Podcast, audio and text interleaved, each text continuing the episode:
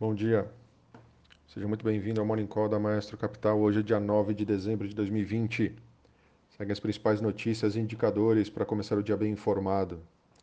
As bolsas europeias e os índices futuros americanos sobem com otimismo quanto ao início da vacinação no Reino Unido e as perspectivas de aprovação da mesma vacina para uso emergencial também nos Estados Unidos, provavelmente amanhã.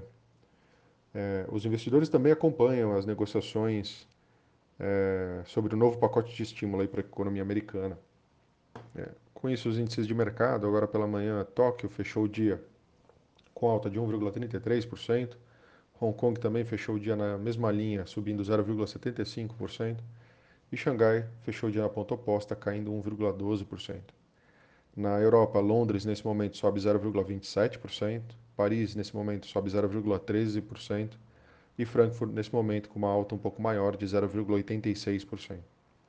Nas Américas, os futuros de Dow Jones sobem 0,30%, os futuros de S&P 500, nesse momento, sobem 0,20%, e os futuros de Nasdaq, ligeiramente na ponta oposta, com uma queda de 0,07%. Na agenda hoje, temos as ofertas de emprego, o JOLTS, o relatório JOLTS referente a outubro, lá nos Estados Unidos, ao meio-dia. Também temos os estoques de petróleo bruto lá nos Estados Unidos ao meio-dia e meia. E também temos a taxa de juros Selic, aqui a decisão do Copom, no Brasil às 6h30 da tarde, mais ou menos. No destaque local, foi aprovado aí o projeto de lei que cria a BR do Mar, com o objetivo de ampliar a navegação entre portos nacionais e reduzir a dependência do transporte rodoviário no país.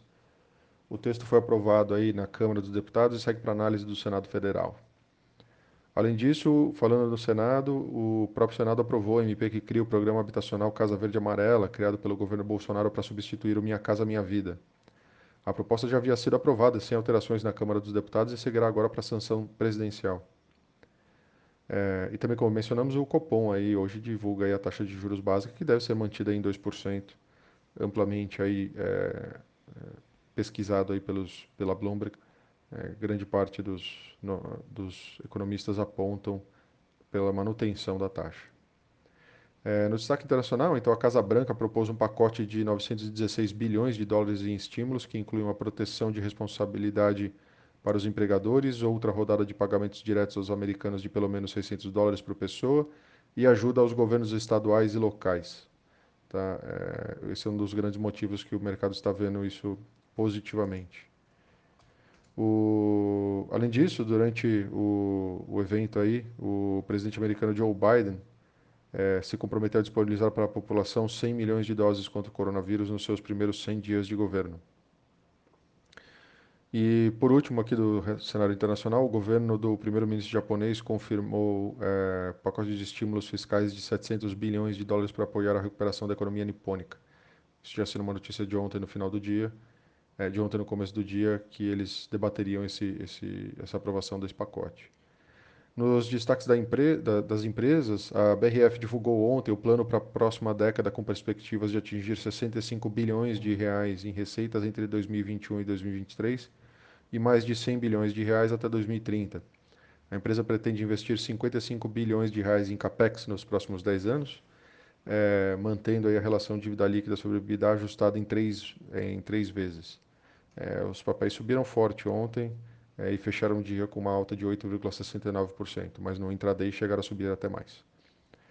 E a Rede D'Or, tá?